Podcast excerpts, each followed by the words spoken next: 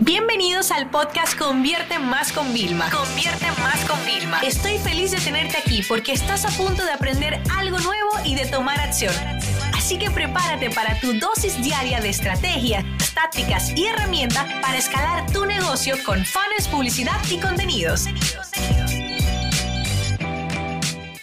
Hablemos de la estrategia de Customer Centric. Y esto es uno de los temas que yo comienzo muchas veces mis conferencias que estoy haciendo virtuales para empresas, para bancos, para entidades privadas, ¿no?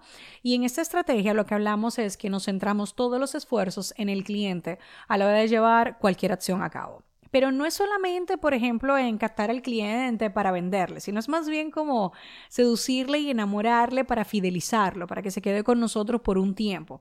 Es escuchar siempre las necesidades que tienen en el momento e incluso, o sea, como predecir futuras, ¿no? Entonces, ¿cómo se lleva a cabo una buena estrategia de customer centric? Hay muchas marcas que ya tú conoces, como Apple, como Amazon, que trabajan con este tipo de estrategias, ¿no?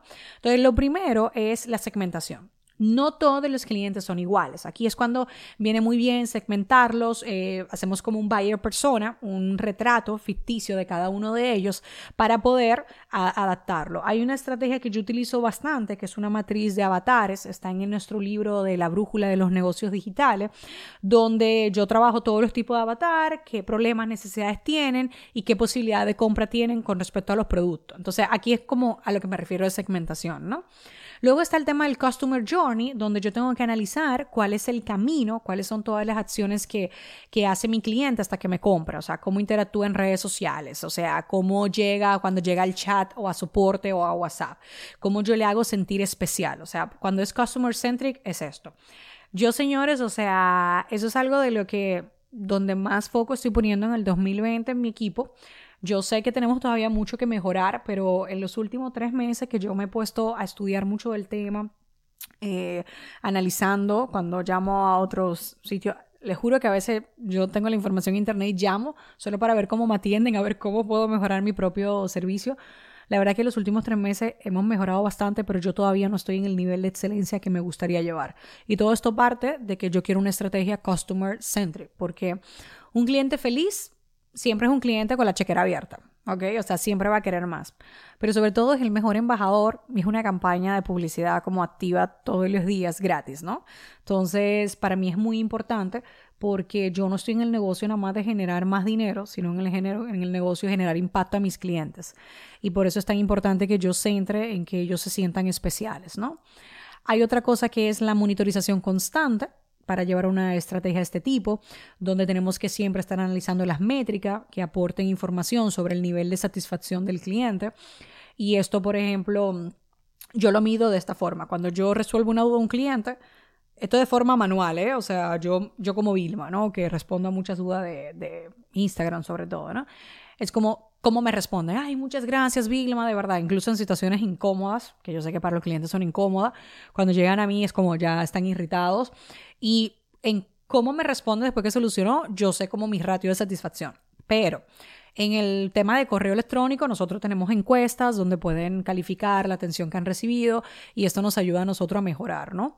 Y luego, por supuesto, está la innovación, donde nosotros vemos cómo sorprender al cliente con novedades que siempre lo ayuden a fidelizar, ¿no? Por ejemplo, nosotros diseñamos una nueva escuela en junio 100% centrada en el, en el alumno, ¿no? Entonces, pues esto es parte de nuestra estrategia de customer centric, ¿no? Nosotros eh, estrenamos primero la, si yo lanzo un curso un jueves y, y, está como listo, que el equipo hemos llegado a tiempo con todas las revisiones, etcétera, yo lo doy dos días antes a, a los que han comprado la versión anterior, ¿no? Y entonces, claro, o sea, todo esto es enfocado en mi cliente.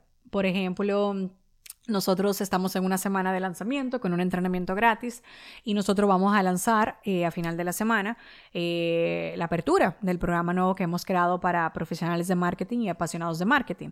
Entonces, eh, hay personas que, por ejemplo, me compraron el Lifetime y ellos tienen una oferta especial. Yo no quiero que, aunque esto sea una nueva, un nuevo entorno educativo, no quiero que paguen el full price porque para mí ellos dieron un voto de confianza pagándome el lifetime, que consiste en tener todas nuestras formaciones para toda la vida a nivel de cursos, ¿no? En este caso, como eso es una certificación, está en otra plataforma, ¿no? Y Customer Centric, ¿qué hace? Que yo el día antes ellos van a recibir un correo con un descuento exclusivo y es un descuento muy goloso. Es una forma de yo decirle gracias, ¿vale? Eh, no todos ellos le va a encajar porque hay algunos que no son profesionales de marketing, son más bien negocios, eh, pero yo como quiera tengo el detalle y aunque no le encaje, se van a sentir bien de saber que hemos sacado una nueva línea de negocio educativa y que hemos tenido el detalle con ellos de ofrecerle un descuento. Entonces, esto es Customer Centric. Customer Centric significa lanzar una nueva promoción para nuevos clientes a traer, pero no olvidarnos de los antiguos clientes, ¿no? Entonces, este tipo de estrategias te ayuda a posicionarte, eh, mejora la satisfacción, fideliza a los clientes y, por supuesto, aumenta los ingresos cuando lo hacemos bien. Entonces, como veis, es algo que vais a empezar a, escuchar bastante. Customer Centric, recuérdelo siempre, es algo que se lleva ya hace años y de referencia, creo que pueden estudiar muchos business case, eh, modelos de negocio tipo Amazon y Apple para que puedan un poquito ver también lo bien que lo hacen. Esta sesión se acabó y ahora es tu turno de tomar acción. No te olvides suscribirte para recibir el mejor contenido diario de marketing, publicidad y ventas online.